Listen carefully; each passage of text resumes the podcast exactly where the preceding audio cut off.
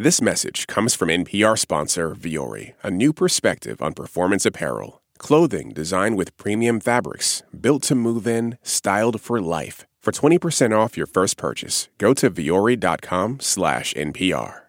In the eastern part of Ukraine, the Donbas, the front line of the Russian invasion has not moved in weeks. Cities there see shelling every night. Ukrainian officials have ordered evacuations, saying that with scarce resources like fuel and the constant threat of Russian missiles, it's just too dangerous to stay.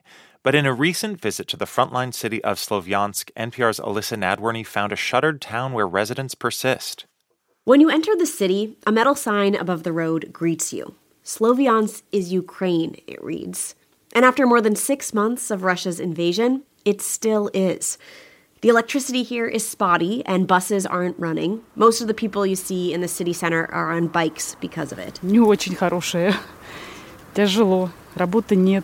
Oksana Morahon and her friend Alexander Alayarov are among them. Morahon, with a bag of grapes tied to her bright orange bike, says it's a really scary existence. У меня просто маленькие дети, она с детворой, а мы как... They're biking together for safety. They always try and stick together if they can. Alayarov lives with his wife and three kids next door to Morahon and her husband. Просыпаемся, не спим. They don't sleep at night because of the shelling. Their neighbors sleep in the hallways to get away from the windows. Morahon and Alayarov have been friends for a long time, and that friendship has kept them sane. Друг другу, все нормально, все нормально, все хорошо, все. Every night they're calling each other, asking, Are you okay? How are you? Community is really important, they tell us, especially when you're in a state of survival. Morhone works as an assistant at the market.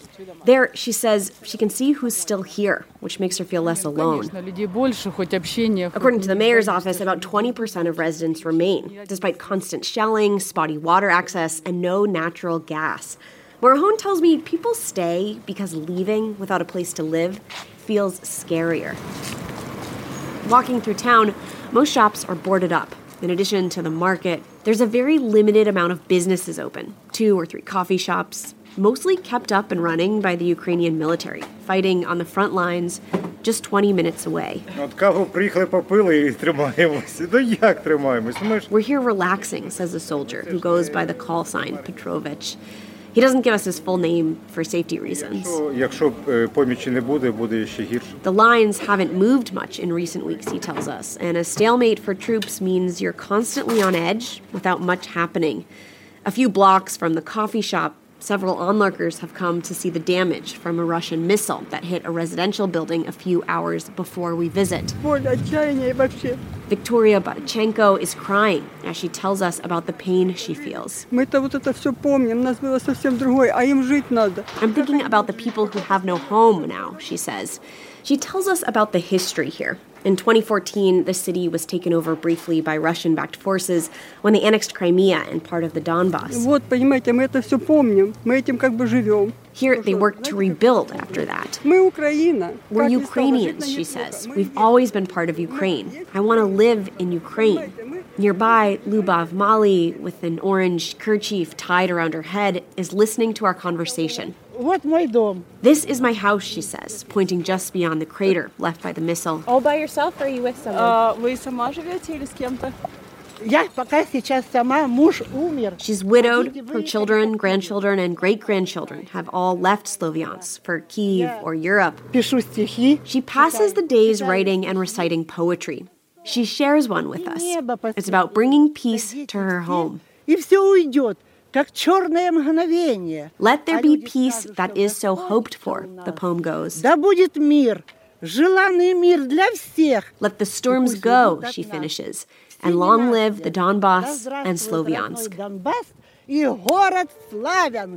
Elissa Nadworny, NPR News, Slovyansk, Ukraine.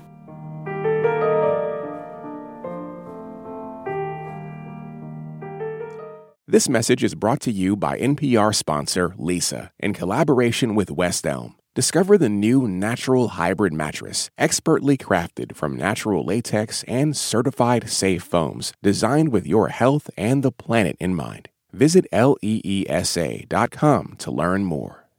This message comes from NPR sponsor Rosetta Stone, an expert in language learning for 30 years. Right now, NPR listeners can get Rosetta Stone's lifetime membership to 25 different languages for 50% off. Learn more at rosettastone.com/npr.